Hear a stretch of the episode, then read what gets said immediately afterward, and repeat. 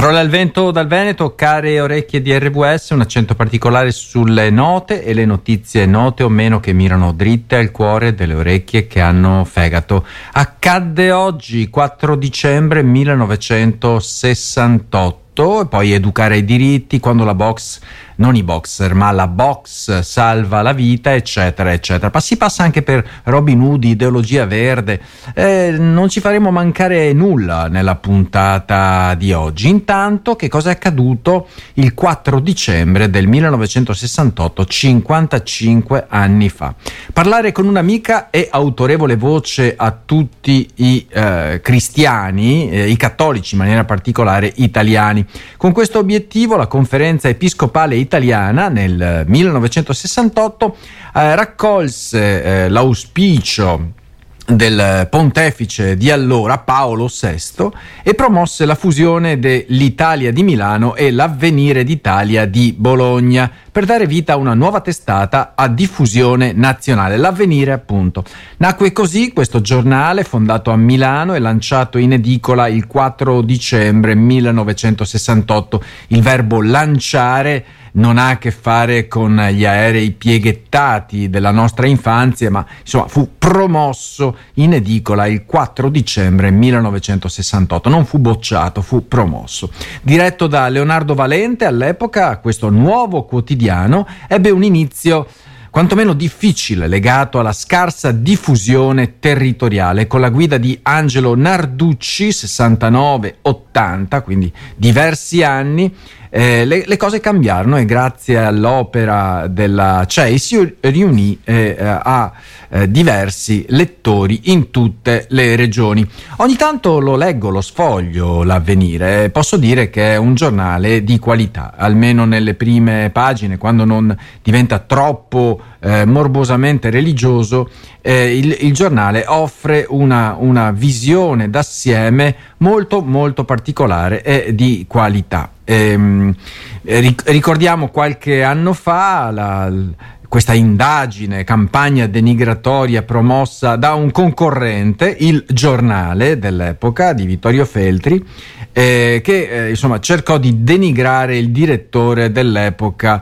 Boffo, eh, che fu eh, subito dimesso e sostituito da Marco Tarquinio, che è l'attuale direttore della testata, anch'egli come Boffo, molto molto equilibrato.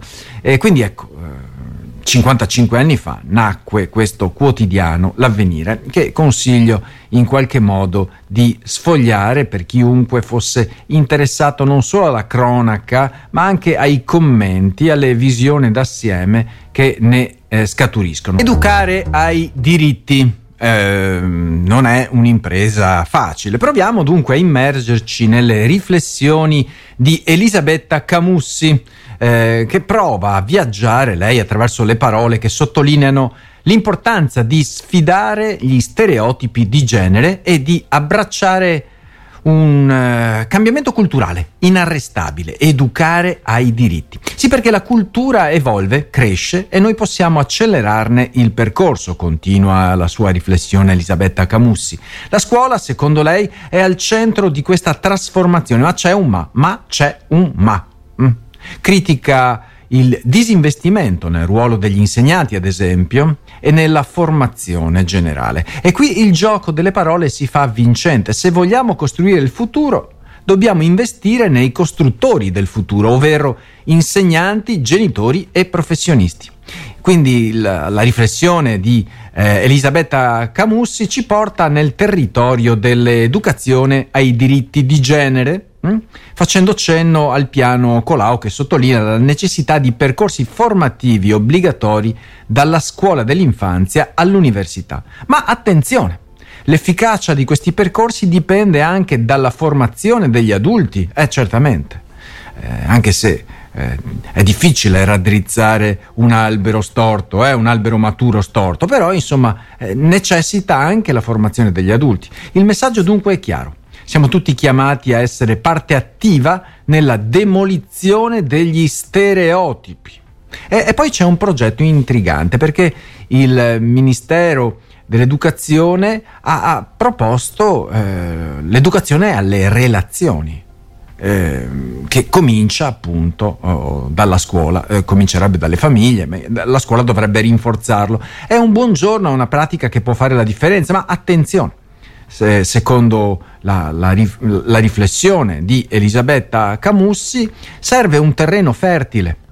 Eh, risorse e formazione preliminare dei docenti sono gli ingredienti chiave per il successo perché chi è che deve tenere questi corsi di eh, educazione alle relazioni. Mica è semplice, eh? non, non, ci si inventa eh, qui, n- non si nasce imparati su questa, su questa questione. Quindi quando si affrontano temi delicati come il rispetto reciproco, il riconoscimento dell'altro, la libertà nei rapporti, ci si imbatte nelle realtà quotidiane che vivono gli studenti a casa e nella società.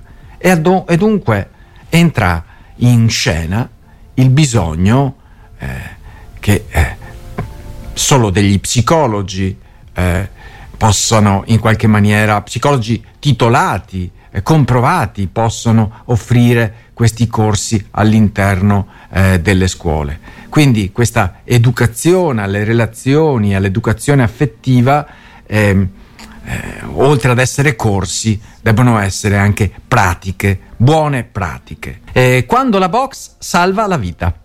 Eh, è una storia vincente quella scritta da Lorenzo eh, Marone, non è stata scritta da lui in, in, maniera particolare, ma è stata scritta da Ilaria Zaffino. Da un lato l'idillio di una storia d'amore nel sud Italia, tra campi eh, e, e amori adolescenziali, dall'altro l'orrore dei campi di concentramento nazisti durante la seconda guerra mondiale. Eh, Marone, autore napoletano, ritorna con un romanzo coinvolgente che affronta temi di violenza e il desiderio di libertà in un contesto inaspettato. I giovani detenuti nei lager nazisti che contro la loro volontà diventano pugili per sopravvivere. Ricordo uno sceneggiato televisivo di tanti anni fa che ne riprendeva uno, una, la storia di uno di questi. Quindi questi diventano una sorta di gladiatori per far piacere ai, ai nazisti che andavano, avevano bisogno di, di, di, svago, pur di rimanere in vita, questi diventano eh, dei pugili, insomma. Eh, questa storia eh, che Marone racconta con maestria riporta alla luce questo dramma all'interno di questi, di questi ambienti così, così eh, disdicevoli è, è, è, probabilmente un termine poco adatto. E quindi la trama di questo libro ci introduce a Cono Trezza e Serenella Pinto, giovani innamorati, figli del Sud. La loro felicità però è minacciata dalla crescente ombra del fascismo e della guerra. Quindi la narrazione si divide quando Kono viene deportato in Germania in quanto ebreo, aprendo le porte a un secondo romanzo che ci catapulta nella terribile realtà dei campi di concentramento. Si passa appunto dall'amore spensierato ai campi di concentramento. Con una lingua musicale e lirica, l'autore ci fa rivivere dunque l'avvicinamento di Kono al lager con pagine che colpiscono come un pugno in questo caso, un pugno nello stomaco, davvero.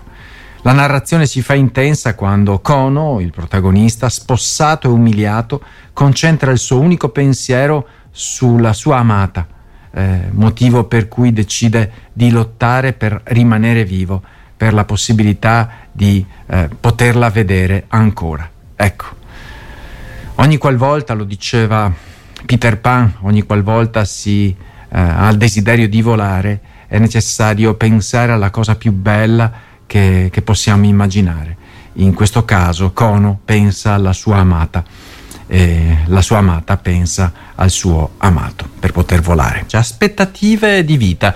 Generalmente si dice appunto che in Italia l'aspettativa di vita è molto elevata, il che è vero, ma eh, nella classifica l'Italia sta pian piano scendendo da diversi gradini. Sta affrontando infatti una diminuzione dell'aspettativa di vita, secondo un articolo che ho davanti agli occhi, scendendo dal quarto al nono posto. Vabbè, mica, mica poco, in un solo anno secondo l'ultima edizione di Health at a Glance dell'Ocse. La speranza di vita media ora in Italia è di 82,7 anni, non poco insomma, eh, però insomma siamo scesi, posizionandoci così al di sotto di paesi come Giappone, Svizzera e Corea del Sud. Nonostante questo, la mortalità evitabile è sopra la media. La spesa sanitaria italiana rappresenta il 9% del PIL, inferiore alla media OXE del 9,2% e molto al di sotto di Germania e Francia. Inoltre la dotazione di personale infermieristico è carente, lo sappiamo tutti, eh? con 6,2 infermieri ogni 1000 abitanti rispetto alla media OXE che è di 9,2. I, i posti letto posti, eh, posti letto, in questo caso al singolare, posti e al plurale, ospedalieri sono scarsi con 3,1 per 1000 abitanti contro una media OXE di 4,3. La qualità delle cure negli ospedali pubblici è eh, critica, specialmente nel trattamento delle malattie del sistema nervoso centrale e respiratorio.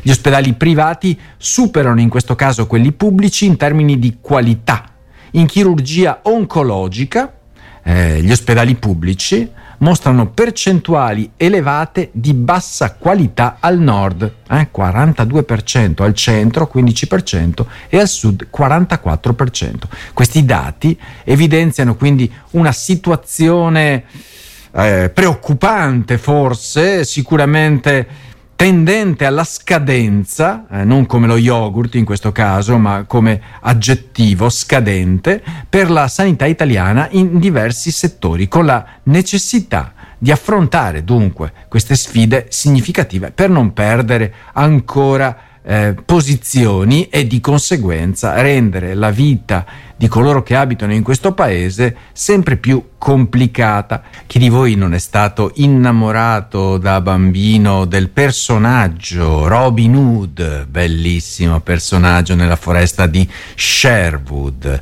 E, e qui eh, Vito Mancuso invece sulla stampa di oggi prende a prestito questo, questo mito, questa leggenda, questa storia per meditare profondamente sulla condizione attuale della nostra società. Lui evidenzia, questo filosofo, teologo, Vito Mancuso, appunto, la necessità cruciale di orientamento nella vita delle persone. Contrappone l'idea romantica dei Beatles, secondo cui all you need is love, eh, tutto ciò che la gente vuole è amore, e sottolinea che più che l'amore, L'orientamento si presenta come un elemento fondamentale per affrontare le sfide della vita. L'analisi dunque si spinge verso la situazione dei giovani indicati come il barometro più sensibile della società. E dunque si rimpiange il periodo in cui tutto era politica e impegno ma eh, si critica invece la generazione precedente per aver indirizzato tale impegno principalmente verso il divertimento e la dolce vita anziché verso una trasformazione significativa della società. Secondo eh, Vito Mancuso, l'assenza di orientamento viene evidenziata attraverso il rapporto del Censis, appena pubblicato, che descrive i giovani come esuli in fuga, e lamenta una sorta di sonnambulismo, eh? non è una parola inventata, è stata proprio usata in questo rapporto, che pare questo sonnambulismo sia diffuso nella società, caratterizzato da un calcolo razionale e privo di una guida morale. Mancuso so- suggerisce dunque che la società contemporanea è caduta in una sorta di eccessiva razionalità economica, tralasciando ideali più profondi e orientamenti morali.